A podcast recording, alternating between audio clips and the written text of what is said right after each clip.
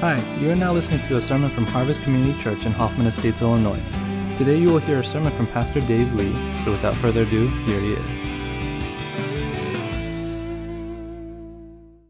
Lord, all week we hear so many words. And they fly at us from the radio and from the television and from the people around us. And some of those words damage us, and some of those words are okay, but your word, your word alone, touches deep into our hearts and gives us life. And this morning, right now, your word is what we need. And we trust in faith that your word is what we're going to receive. Prepare us, Lord, now. We ask in Jesus' name. Amen. I want to ask you something. How many of you really love waiting for stuff? I mean, just raise your hand if, like, you pull onto the highway and you see bumper to bumper traffic, you go, awesome! That's awesome. Or if you see only one cash register line open at the store and, that's, and, and the person is just chewing their gum and taking their time, and you're like, awesome. How many of you love waiting? See, I don't think anybody really likes waiting.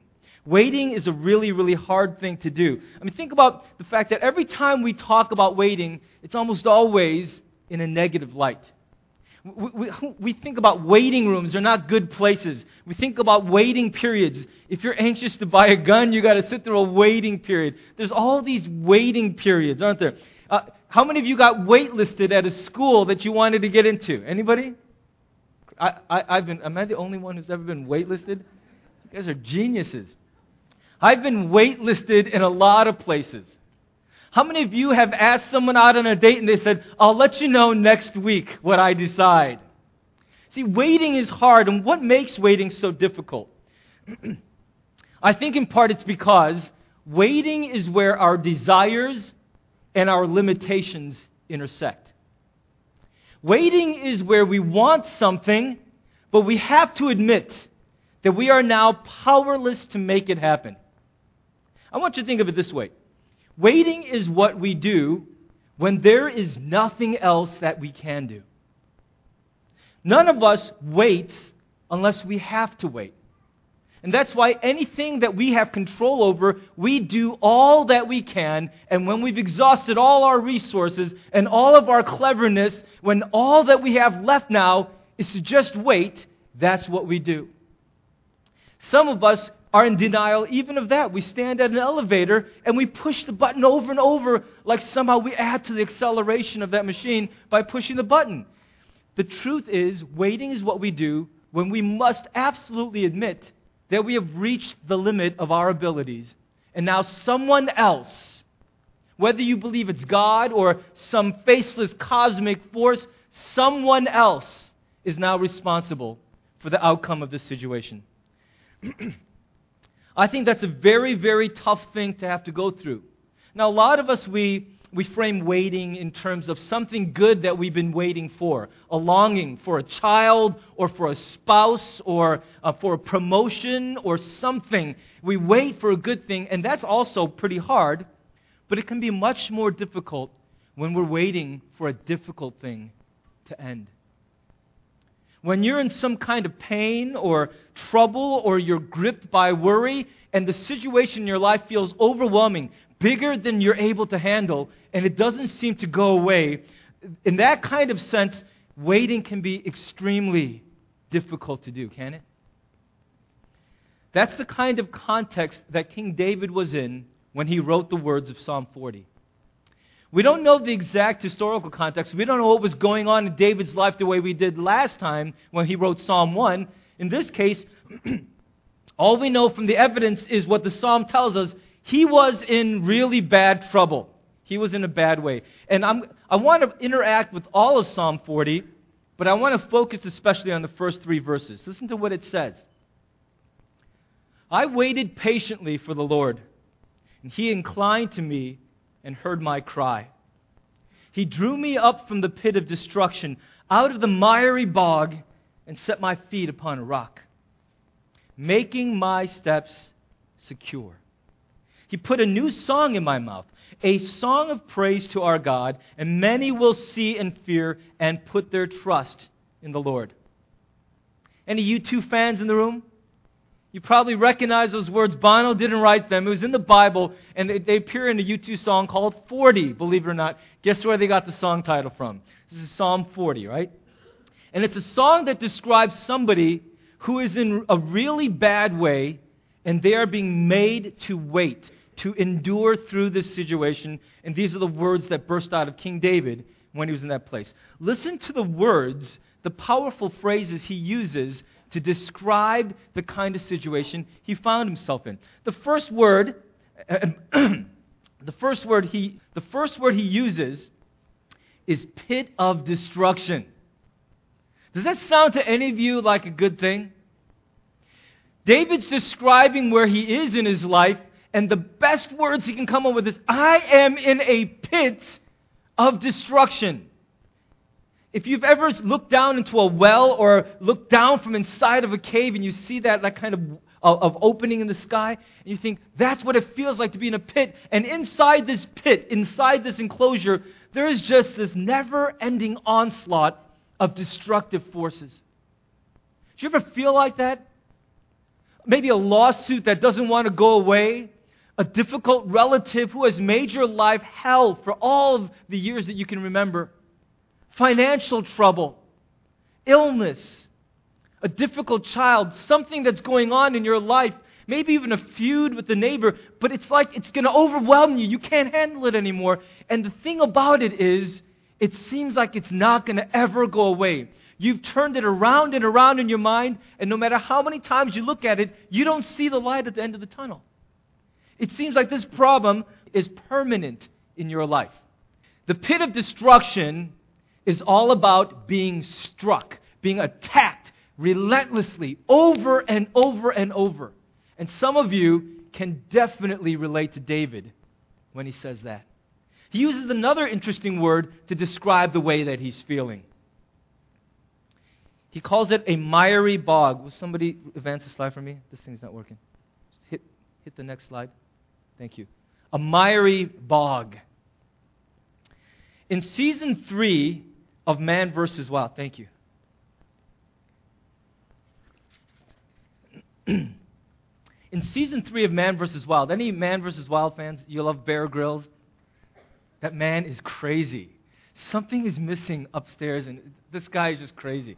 Well, I, I was sent a clip um, by, by Pastor Matt when he heard that I was preaching on Psalm 40, he immediately thought of Bear Grylls. And in season three, there's an episode where he goes to Ireland and he's hungry and he's in a bog and he sees a dead sheep floating on the surface of the bog. And he figures he's just going to strip down to his underwear, jump in the bog, and pull this dead sheep out. I don't know if you've ever seen a sheep, they're pretty heavy. But watching Bear try to pull this dead sheep out of this bog starts to give you a very vivid picture of just how sticky, how entrapping a bog really can be. Bogs are difficult things. And, and when you see this picture, what you realize is David's describing not just being struck, but he's describing being stuck. And those two things often go together, don't they? Those two feelings of being like, I'm getting attacked, life is too much for me, and then it, I can't seem to move on from this place. This difficult person or this difficult situation keeps following me. I, I go over here. Have you ever, like, if you don't like dogs and you visit a person who's got dogs, doesn't it just seem like that dog only wants to be around you all the time? It's just that you're like walking over here and the dog, and he's chasing you, and it just feels like that. Like, I just want to get away from you, and I can't seem to. And for some of us, that is exactly what it feels like right now in our lives. I bet you every one of us can relate to that feeling sometime in the past. Some of you are thick in it right now, and it's hard for you to breathe, to get your bearings. If you don't know what I'm talking about, I absolutely promise you that if you continue breathing for a few more years, you're going to be there someday. This is just a part of life. We get attacked by difficult things, we get stuck in difficult situations. And in those times, God sometimes calls us to stick it out, to wait and to endure until that season of our lives passes. What David is showing us in Psalm 40 is there is a right way and a wrong way to wait. And there is a way that we can wait when we're forced to wait that brings honor to God and great encouragement to ourselves and to other people. If you kick back a couple slides there, I want to show you the first thing that we learn from David is that we're supposed to cry out for help.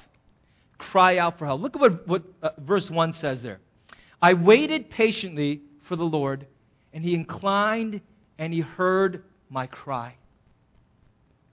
We've all been, I'm sure, looking at the news, viewing images, and uh, hearing news reports out of Haiti in the aftermath of the earthquake. And some of the stories that move me the most are from the survivors who finally got rescued in the 11th hour. The ones who are, are nearly dead of thirst, they thought they weren't going to make it. And here's the situation they describe, very reminiscent of some of the survival stories told after 9 11 attacks in New York City back in 2001. Stories told of people trapped under layers of rubble. They can see slivers of sunlight coming in. They can hear the sounds from outside, but they're pinned down. They're weak. They're dehydrated. And no matter how much they shout, no one can seem to hear them. And finally, they're just so weak. And then they hear the rubble being moved, and it seems evident that people are trying to get at the people trapped in their section of the rubble. But then it seems like they're saying, oh, we're just going to move on. There's nobody here. And that person's stuck. They can see them, they can hear them, and they're trying to make themselves heard, and they can't do it. And finally, at the last minute, with all the reserves of strength, they shout out, they cry out, I'm here. And someone with a sharp ear hears them, and they know that there's a survivor, and they dig them out. And that story is repeated over and over and over in the aftermath of natural catastrophes like that. It's important when rescue is close by that we cry out. You know, um, some of us were taught that we should suffer in silence. If, especially if we were raised Asian, and I don't mean to always single out Asian people, but there's so many of us out here. Listen, if you were raised Asian, a lot of times you were taught it is noble and it is right to shut up and suffer in quiet. We don't want to hear it. Just do one of these. This is a classic Asian move. Just, just internalize it. Get that inner ninja strength and suppress it, and life will pass you by, and you'll be over it in time. That's the way a lot of us were raised. But you know, that's a very unhealthy thing. It's good advice for small things. for minor troubles, it's wonderful advice because, hey, let's face it, nobody likes a whiner. If you're whining about every little thing, just move on. But when you're in real trouble, when you're really getting attacked and you're stuck, you absolutely have to learn how to cry out for help. But here's the important part you have to know who you're crying out to. There are some people who will cry out to anyone but God when they're stuck. See, for God, they, they turn to Him for the little things like, give me food for tomorrow, and, you know, they know food keeps coming. So they trust God with all the little stuff. But when life really turns up the heat, they have serious doubts about whether an invisible God can actually come and handle this real life situation. And if we're honest about it, some of us feel that way. There are lots of things I can pray about, but there's this one big thing in my life. This thing that is so painful it's so big, I've never been able to make it change. I've had, I've nagged, I've grilled on it, I've worked out, I've done whatever I can, and this thing won't go away. It just never changes. I'm stuck. And I, you start to feel like even God cannot address that situation. It's bigger even than God. And so you give up all hope. And there are some people who have this crisis of faith and they will not turn to God, even though, in fact, God is the only one who can offer any real help. We find a really powerful illustration of this in the life of a guy named Asa, who was king of Judah in the time of civil war when the northern kingdom and the southern kingdom of Israel split from each other, just like in American history, and they were enemies with one another. And in the life of Asa, there came a time early on when he was a religious reformer. He did a lot of really good things that honor the Lord. But those things were relatively easy because he was the man in charge, and what he decided, everybody had to do. But later in his career, the king of the northern kingdom, his, his rival, a guy named Baasha, began advancing slowly on his territory. He had raised a very large army, and he was creeping towards Judah one city at a time, and it began to make him sweat a little bit. Asa was getting nervous. All his advisors and prophets said, Listen, Asa, you've got to trust God. He will protect us. But Asa saw the dust of a very large army on the horizon, and he said, You know, I know that God protects us from a lot of things, but that's a real army with a real king and real arrows and spears. I'm not so sure that prayer is going to be enough. And so he sends messengers out to a guy named Ben Hadad, the king of Syria, who also had a very large army. And he forms an alliance. And when Syria and Judah team up, it is just too big an adversary, and Baasha backs down, and all of Judah rejoices. Everybody thinks this is a victory, a shrewd, wise political and military move. But God is not pleased with Asa because he was meant in that trial to turn to God and not to the king of a neighboring country.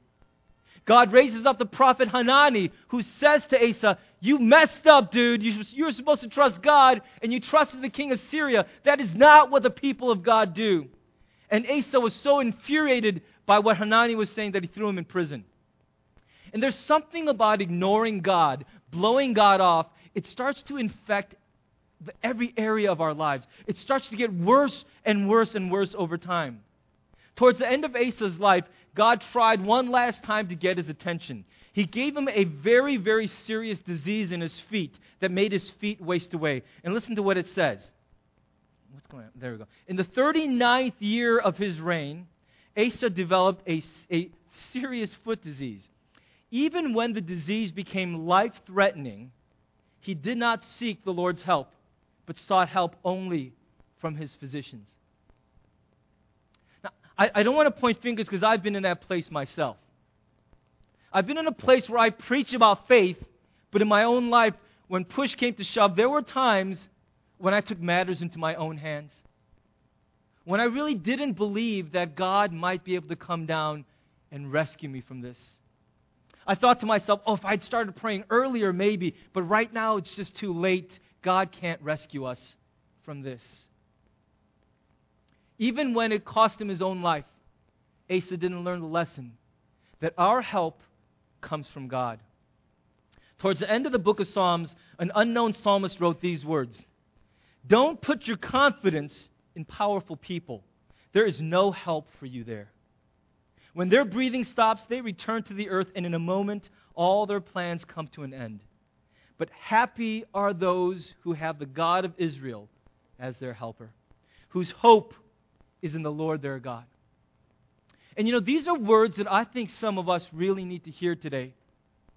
Because we trust God for the little stuff, but for the big stuff, we turn to our bank accounts, or to our parents, or to our friends, or to the strength of our own will and determination, because we don't really believe God really rescues stuff, people from the big stuff.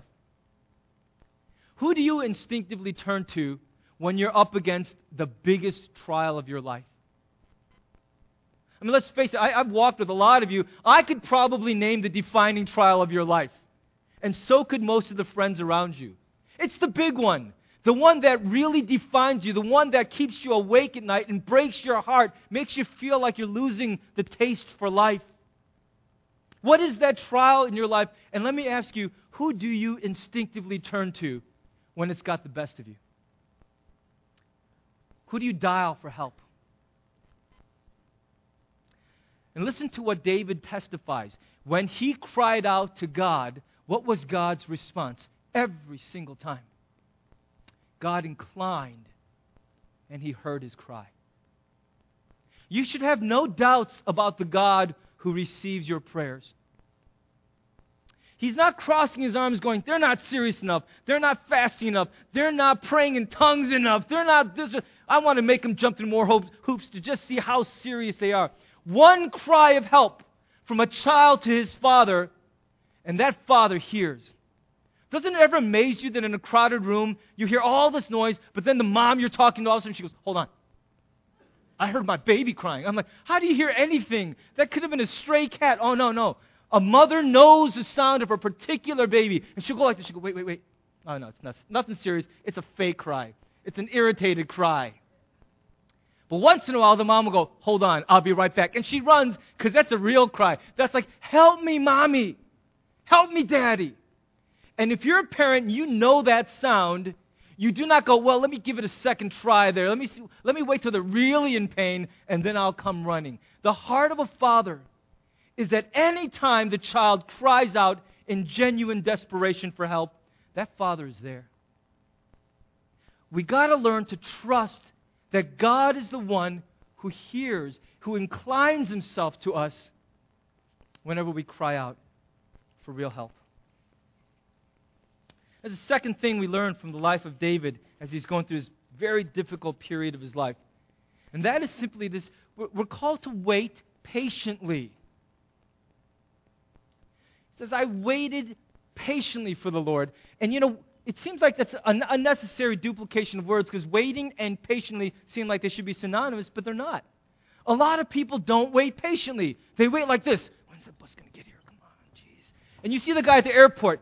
Is that plane finally here? This is ridiculous. I'm going to call the manager. Give me your, give me your boss's phone number. They don't know how to wait for anything. They bite their nails. They drink jolt and caffeinated drinks, and they're hyper. They don't know how to wait. And what God says is when we wait, we need to learn how to wait patiently.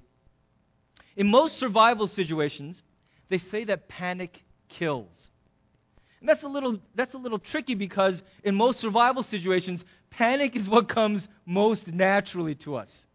When you're in, in danger, you're not thinking, all right, how can I get out of this situation wisely? You're freaking out, aren't you? I, I know most of us guys wish we could be like Jason Bourne. And in our minds, in our fantasy life, we think we're going to be like that. People start shooting and we're going to be like, whoa, what was that? It was a bullet.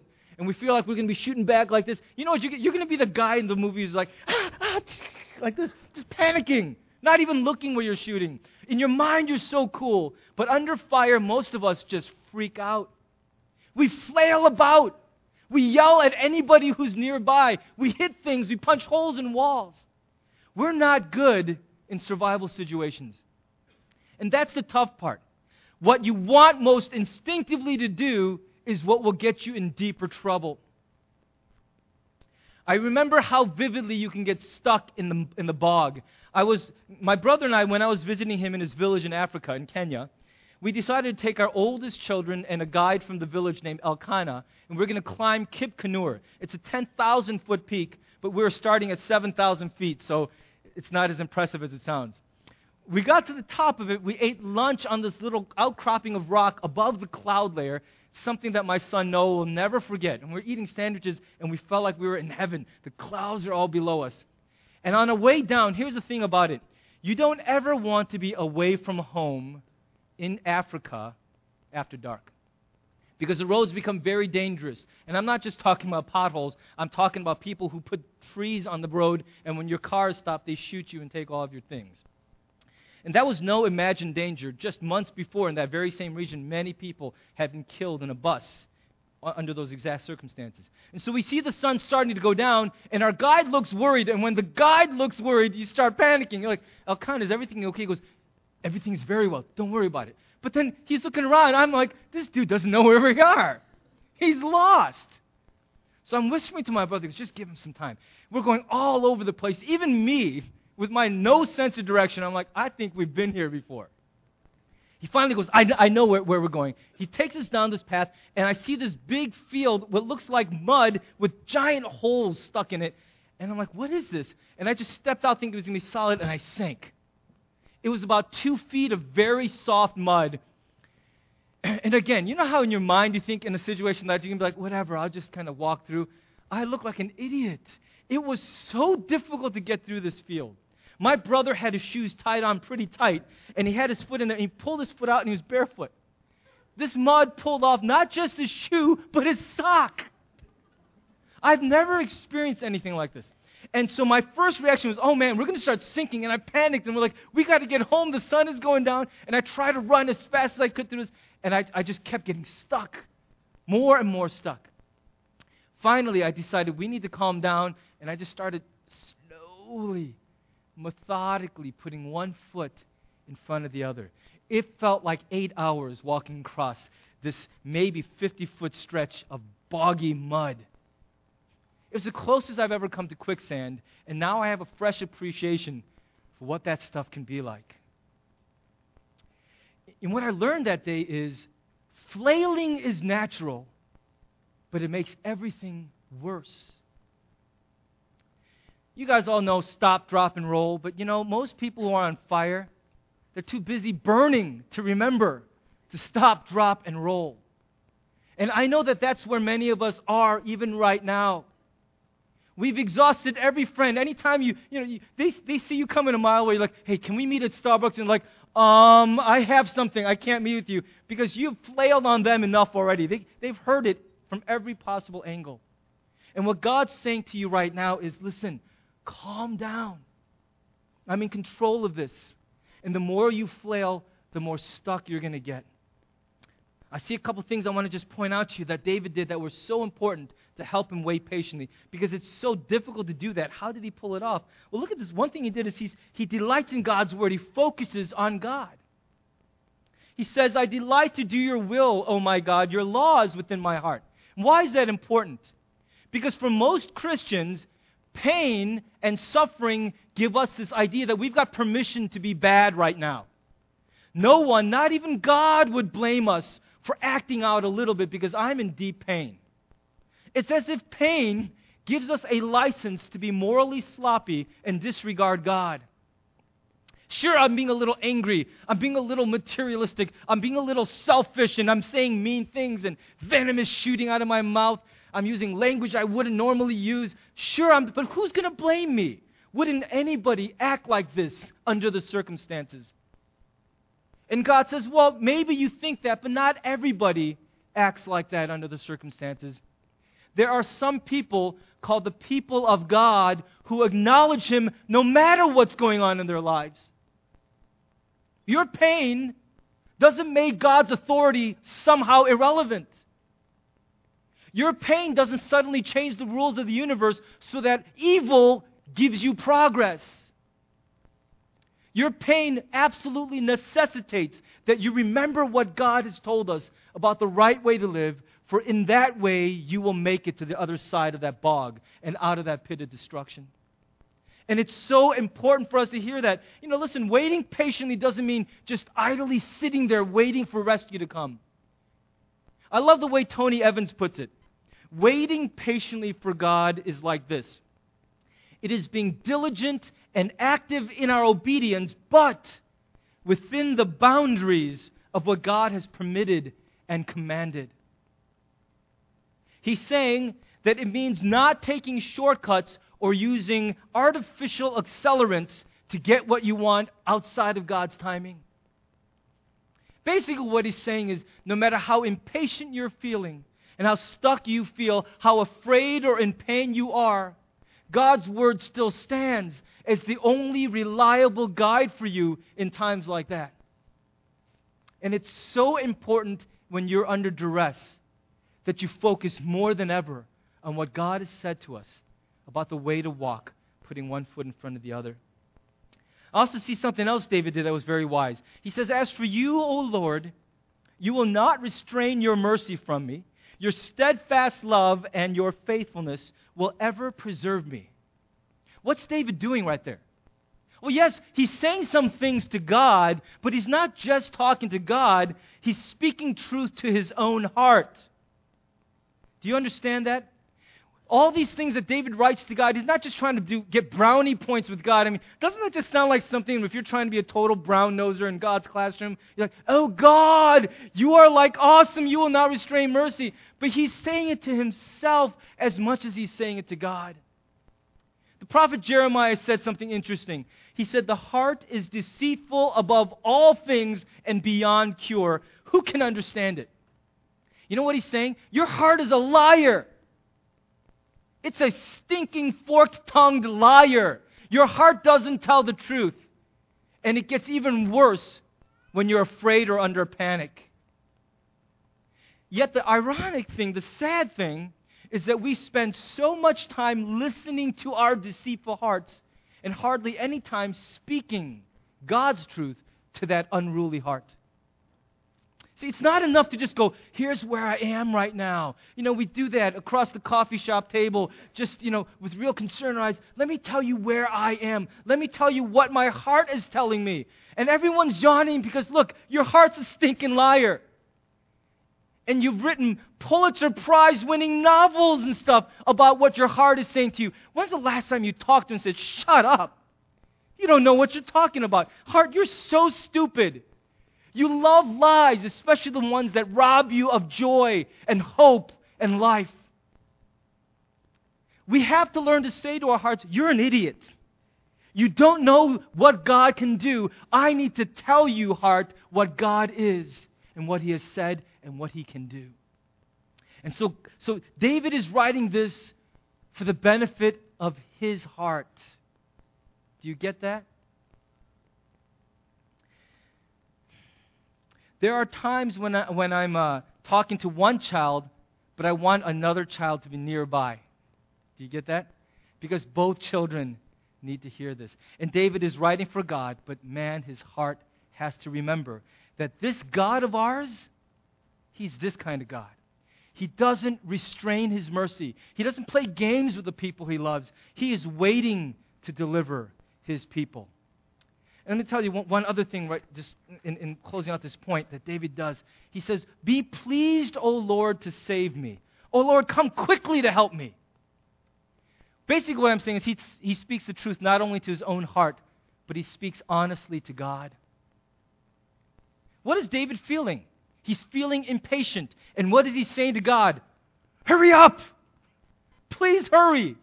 I'm not going to pretend as some gesture of spiritual maturity that I'm okay with my situation forever. I'm not going to pretend that I have some saint like patience or ability to endure. What I'm saying to you is, I will, I will sit this out as long as it takes. But Lord, you need to know I am dying inside. You can't come fast enough. I'm not just saying, oh, whenever, whenever. You know, people give you good advice. They say, the Lord knows what He's doing, brother or sister. Just wait, and you'll get that longing of your heart soon enough in God's time. And you're going, but God's time is so slow. I need it now. I want it yesterday. It's Valentine's Day today. For some of you, that's just a horrible thing, isn't it? Because who's my Valentine? and you're saying in your heart, I don't want a Valentine next year or in God's time. I want a Valentine February 14th, 2010. That's today, by the way, if your calendar's broken. It's okay to be impatient and honest before God. I don't mean it's okay to be impatient. What I'm saying is it's okay to tell God that's what you're feeling. I don't know where we get this idea that what God wants is a bunch of lies that sound very pious. Because it's like God already knows what's inside. How do you fool God? That's like telling the person at the ex- airport x ray, uh, I don't have any weapons. And he's looking at the gun right there. It's stupid.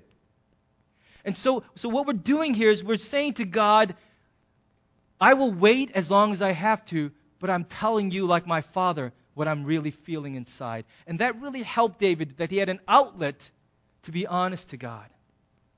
All those things taken together help David be patient while he's waiting, to go against the grain of his nature and stop flailing about in a panic and let God do what God has to do. And let me give you one last thing that I think really helps us learn how to wait in a way that glorifies God. Are you still with me? Got just a few more minutes together. The last thing that David teaches us here is that we're called to testify boldly. Listen to what he says. He put a new song in my mouth, a song of praise to our God, and many will see and fear and put their trust in the Lord. You know, because these verses are written after the fact, we can presume that God showed up, that there was glorious deliverance, and David is now looking backwards in time and saying, God was awesome. And after everything was done and he showed himself to be my rescuer, he put a new song in my mouth. And it was a song of praise to God. And as a result of that song I was singing, many other people also saw God and put their trust in him. You know, recently, my daughter Zoe began to write her name in cursive everywhere. Just everywhere. This is right off the marker board in our basement. It was one of the instances she had covered the whole board. I just brought the camera real up close. And, and so she's writing Zoe, and she's so proud of herself. And we're like, wow, you're so young and you know how to write cursive. We're so proud of you. You're amazing, Zoe. And she's just glowing and basking in the praise. But then we asked her an important question the other day. Jeannie asked her, Who taught you how to write your name in cursive? And because she was loving the praise, she wanted all the credit for herself. So she goes, No one. I taught myself. Here's a problem with that statement it's a lie.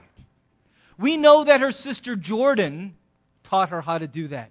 Jordan's sitting at the top of the stairs looking all offended and like, whatever, like she taught herself how to write cursive. And that whole scene, though at one level was kind of cute, really bothered me. It showed me the fallen nature of my five year old daughter. My little baby is wicked. Here's why it's so wicked because she wanted the credit for what someone else had done. She didn't want to mention Jordan because somehow it would diminish the accolades given to her for what she'd accomplished. Even if she told me Jordan taught her, the fact that she could do it is enough. I'm proud as a father. But she needed it all for herself. She needed to be the hero of her own story. I think it's so important that we give testimony because when we do it, we're publicly acknowledging I did not pick myself up by my bootstraps. I did not save my own marriage. I did not deliver myself from cancer. I did not get myself back on my feet financially. This is all God, and if He doesn't get the credit, I'm a, I'm a thief and a robber. God did this, and He should get all the credit. I get to enjoy the fruit of what He's done. Why do I have to steal from Him the credit as well?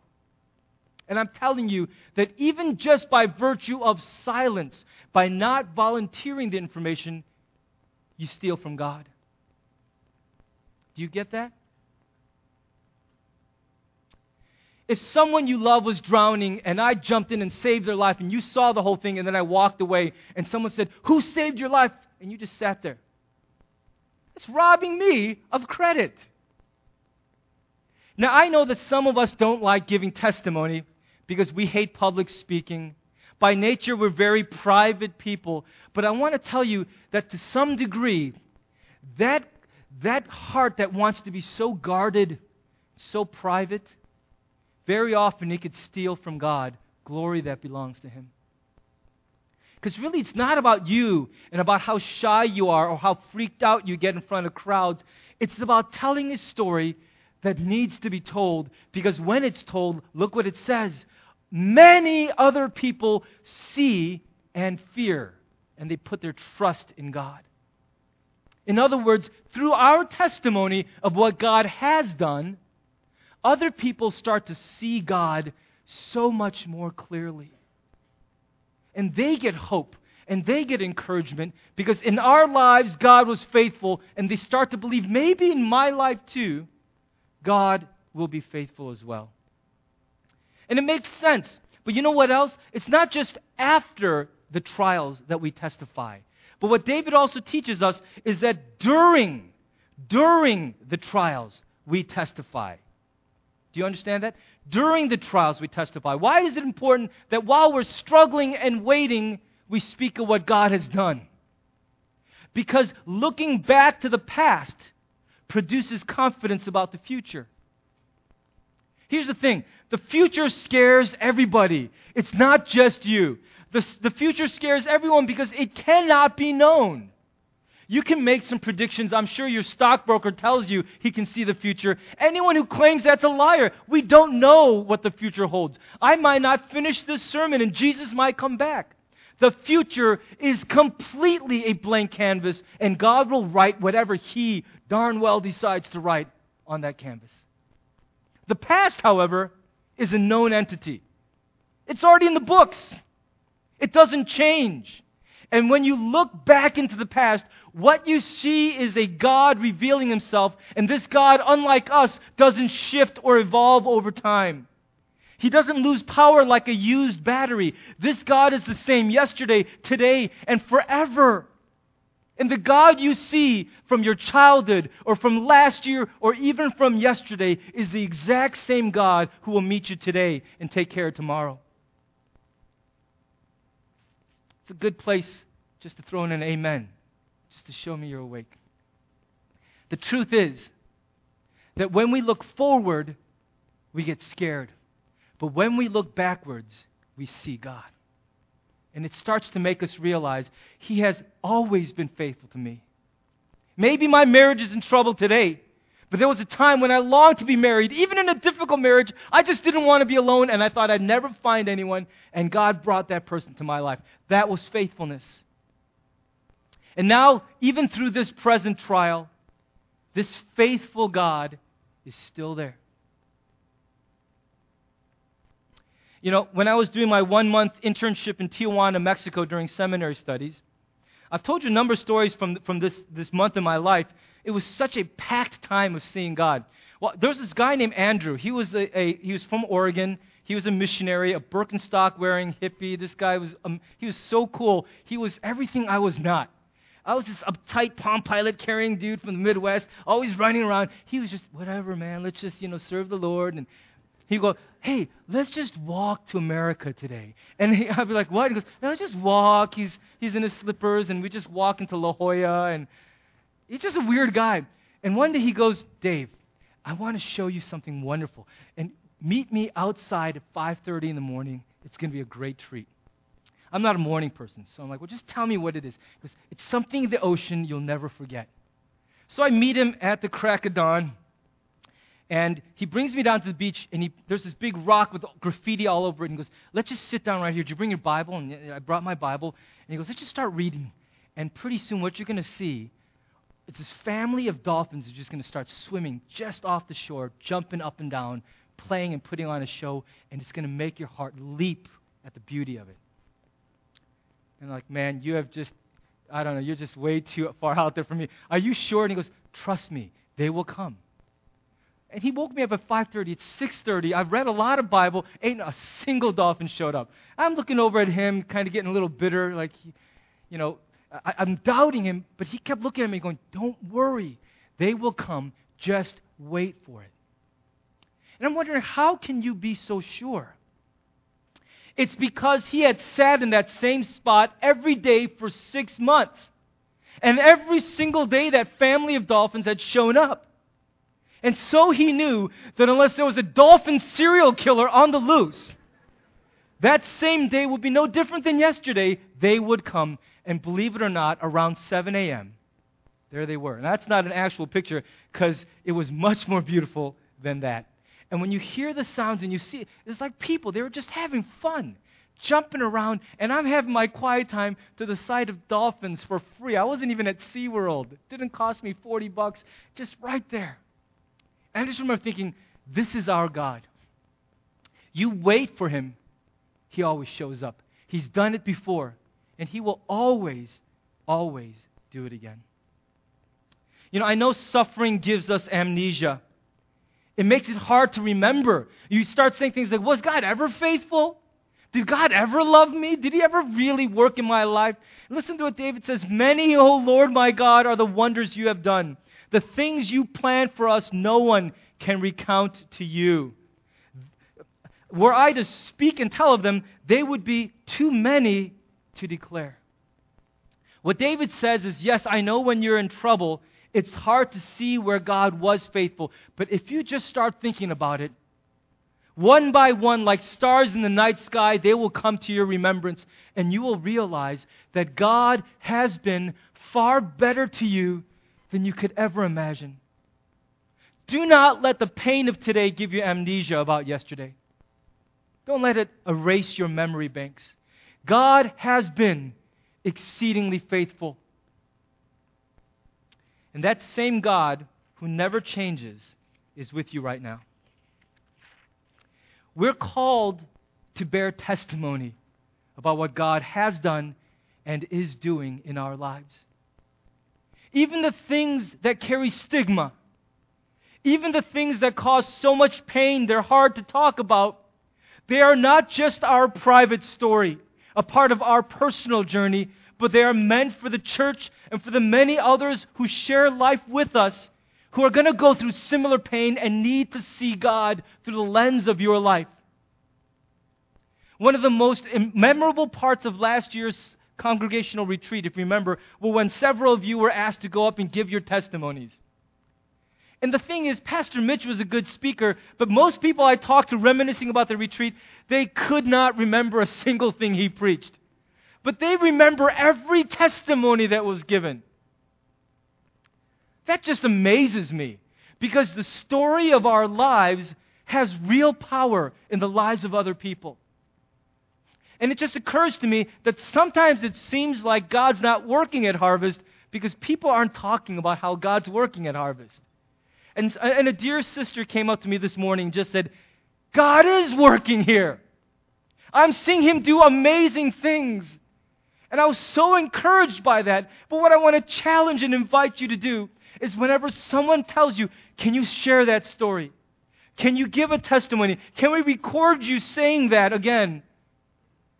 Don't choose that moment to become shy and go, "Oh, shucks, no, I, no, I don't, I don't like to be the, in, in the public attention." Don't do that because you don't own that story alone. It isn't your private property; it's the story of God. He owns it, and He wants to declare it for His glory. One of the greatest acts of service you can do in this church is to publicly declare what God is doing in your life even through pain and shame and suffering. When you see God on the other side of that, give Him the glory. Say it loud. I tell you that when you do it in obedience and faith, a lot of people are going to have their lives changed by what you just said about God. Most people tune out when I'm talking because I'm paid to do this. When you talk, people like, shut up, a real person's talking about God. Listen, they're just like us, but they saw God. That's important. We're going to start asking you in the year ahead, more and more of you, to tell your story. It's one of my treats as a pastor. I hear all the stories, but many of them get buried in the ground like lost treasure. We're going to start asking you, and you're going to hear this question a lot. Would you be willing to share that with the church? May I ask you, in the name and authority of Jesus Christ, let your answer always be yes. Yes, I will. And may God get the glory from that. Last thing I want to do is belittle the trial you might be going through or make light of your suffering. But we've all been there. We will all be there again. There is a right way to wait and endure. Can I just encourage you in summary? Don't be afraid to cry out for help. But don't cry out to everybody else. Cry out first to God. He's the one who can help you, and He will incline Himself, and He will hear you when you cry. And wait patiently. You know, don't just listen to your deceitful heart. Don't just flail about in a panic. Calm your heart before God. Listen to what he says and then tell your heart the truth. Be still before God, and he will pull you out of the rubble. And finally, when he has been faithful, and he will be faithful, he will show up. Tell the world with as loud a voice as God will give you what God has done. I promise you, people's lives will change and God will become more visible to the power of your story. Why don't we bow together for a word of prayer?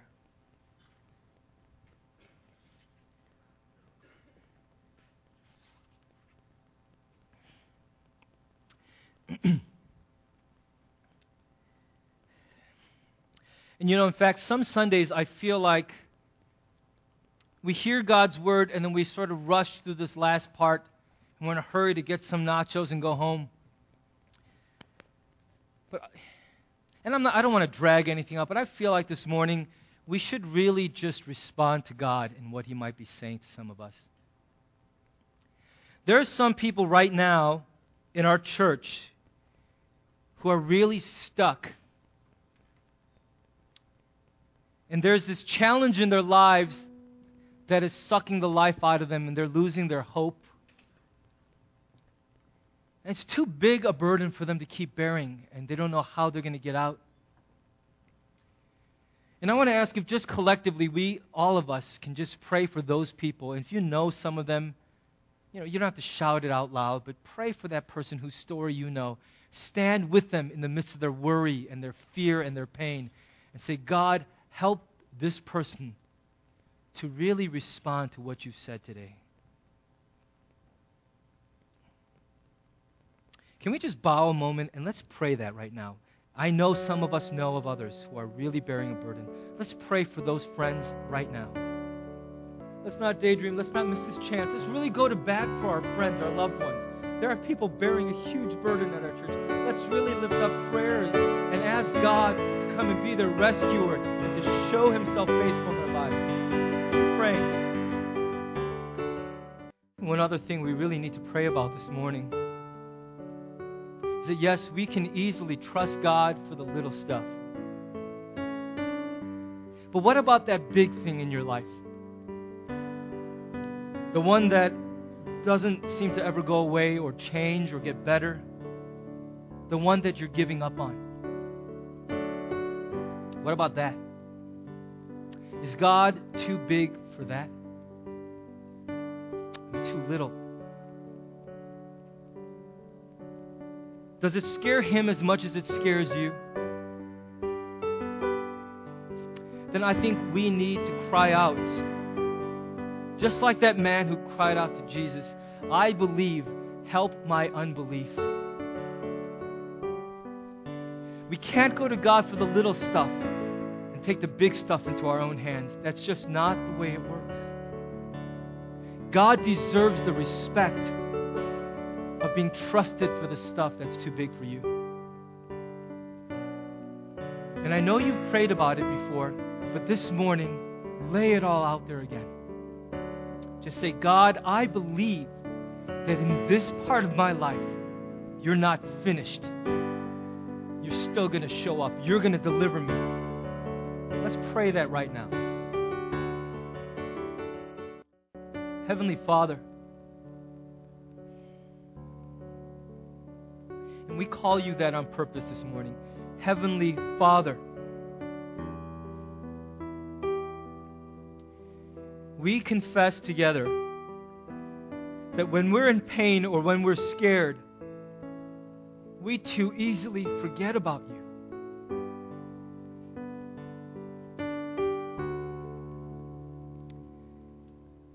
And we pray through the power of your word through the ongoing ministry of your Holy Spirit in our lives, that you would just inject yourself back into our lives again.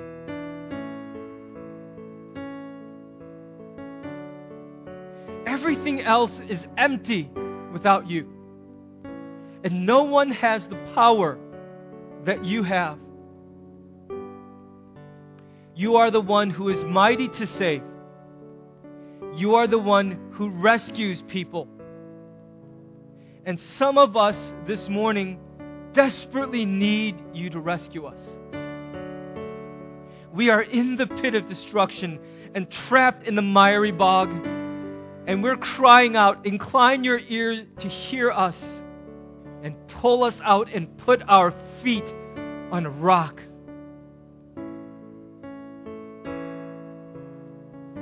And Lord, teach us to be bold in testifying about you. Open our mouths to speak the words of what you've done in our lives and how faithful, how embarrassingly good you are to us.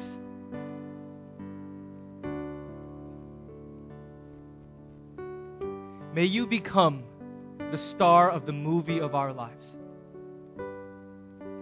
Come, Lord, and take your place in every life in this room. In Jesus' name. Amen.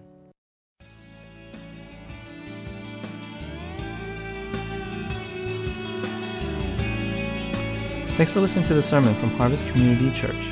If you would like more information or have any questions or comments, check out our website at harvest-community.org. Thanks for listening.